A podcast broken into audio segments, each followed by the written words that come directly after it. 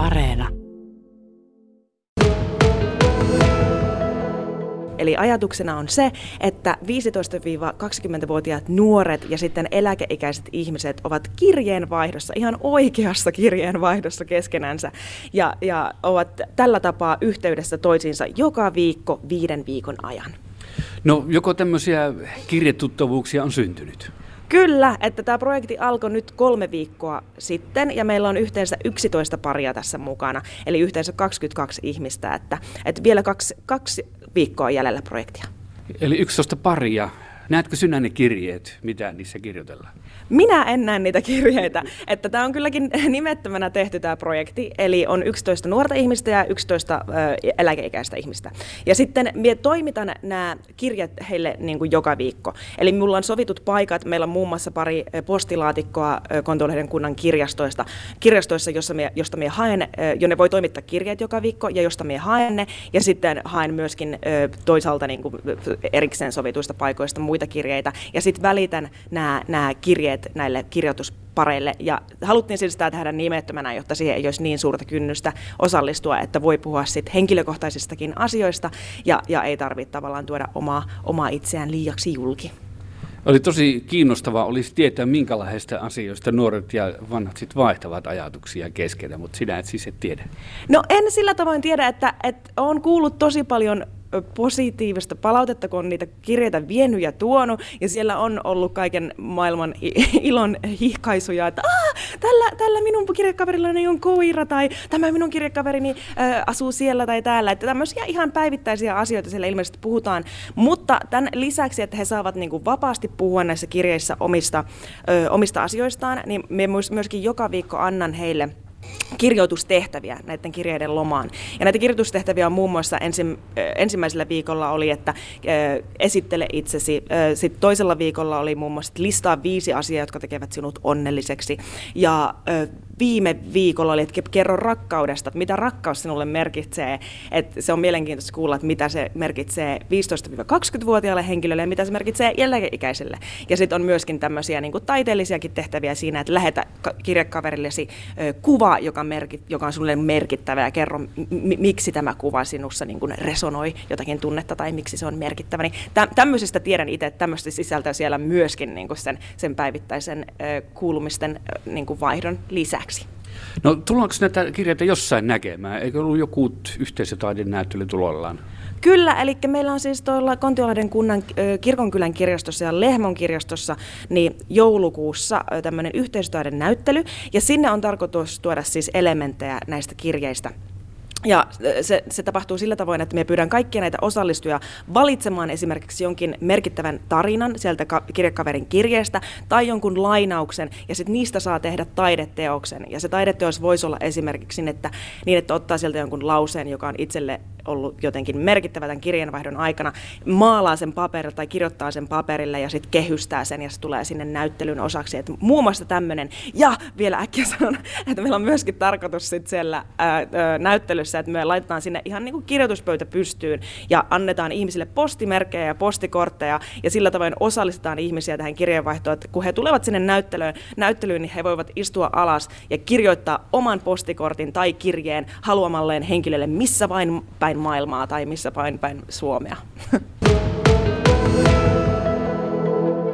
Synnyin kontiolahtelaiseksi ja asuin sillä Lehmossa ja sitten sen jälkeen kun olin käynyt yläasteen tuolla Kontiolahdella ja lukion myöskin, niin sitten sen lukion jäljiltä lähdin ensin Australiaan ihan vaan opiskelemaan englantia ja muutenkin matkustelemaan ja sen jälkeen opiskelin vähän Helsingissä teatterialaa ja, ja tämän jälkeen sitten ö, asuin myöskin Espanjassa yhden vuoden teatteri, teatterin pari, parissa tein töitä siellä Sevillassa ja Barcelonassa ja tämän jälkeen asuin Italiassa, jossa opiskelin naamioteatteria ja sitten vielä opiskelin kaksi vuotta Brysselissä fyysistä teatteria ja sitten nyt viimeiset viisi vuotta asunut Lontoossa, jossa tota, on, on siis toiminut teatterin ammattilaisena eri, eri teattereissa ja, ja kulttuurikeskuksissa siellä ympäri ämpäri, mutta, mutta nyt sitten takaisin taas Kontiolahdella. Jossain vaiheessa mies tarttui matkaan. Kyllä, tuolta Italiasta löytyi, Italian kuumasta kesästä löytyi kanadalainen mies ja, ja se on pysynyt matkassa siitä lähtien, eli kahdeksan vuoden ajan. Koronako oli syy, että tulit Lontoosta takaisin Suomeen?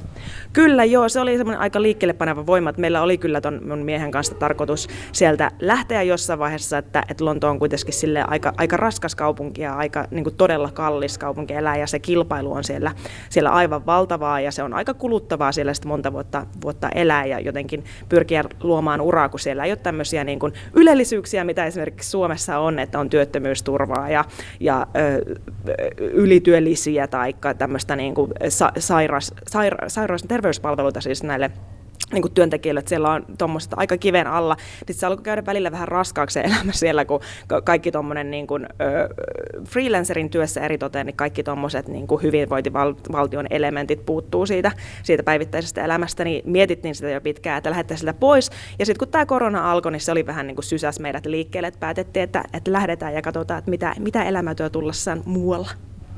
Mutta sanoit, että miehesi on nyt kuitenkin Kanadassa.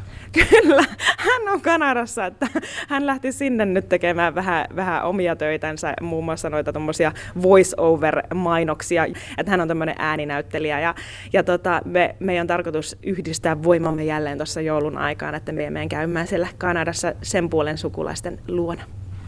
Hyvä, mutta puhutaan tästä teatterista, mitä Lontossa teet. Itse asiassa se on parempi kuin avaat itse.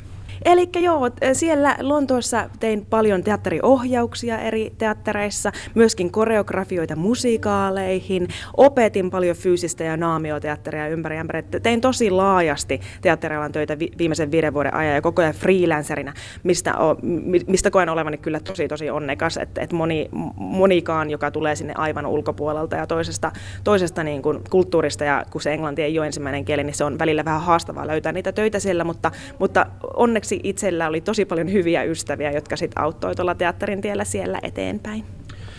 Fyysinen teatteri, tartutaan tuohon sanaan, niin mitä se on? Fyysinen teatteri on siis semmoista teatteria, missä se äh, ilmaisu ja tarinankerronta suoritetaan kehon kautta. Äh, siinä toki käytetään myöskin, voi käyttää yhteydessä myöskin puheilmaisua, mutta että, että annettaisiin samankaltainen arvo tuolle fyysiselle eli keho, keholliselle ilmaisulle siinä näyttelijän työssä, niin, niin noita fy, fyysisen teatterin esityksiä voi tehdä muun muassa äh, ihan sanattomina, ja silloin pitää to, tosi tarkkaan toki miettiä sitten, että mitä se, se liikedramaturgia on, että, että miten sen liikkeen kautta voi ö, ilmentää tai välittää tunteita tai sanoja tai ajatuksia, niin se on tuommoista niin kuin fyysisen ilmaisun työstämistä. Jotta esimerkkiä olisi hyvä varmaan saada. Et tiedetäänhän tämä jo kaikki me muutkin, että et, ihmisten välisestä viestinnästä, niin oliko se 80 prosenttia on jotain muuta kuin sanoja. Mutta miten pukisit tämä? Näytä joku esimerkki.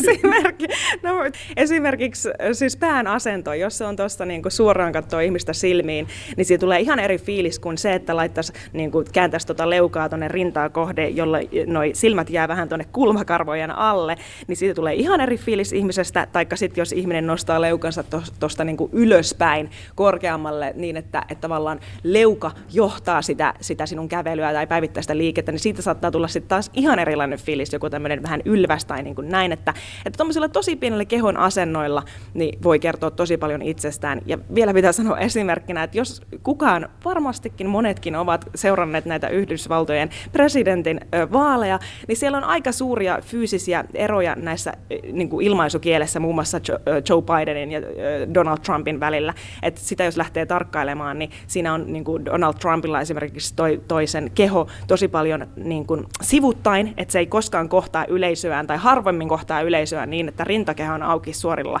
yleisöön ja siitä voi lukea, että hän jotakin peittää, kun tota rintakehää vetää pois sieltä niin kuin suorasta kommunikaatiosta yleisössä kanssa, kun taas Joe Biden on aina kuin semmoinen patsas ja auki sille yleisöllensä, joka sitten niin kuin viestii aivan erilaisesta henkilöstä ja tuommoisesta luottamuksesta kuin, kuin mitä sitten vaikka Trumpin kohdalla.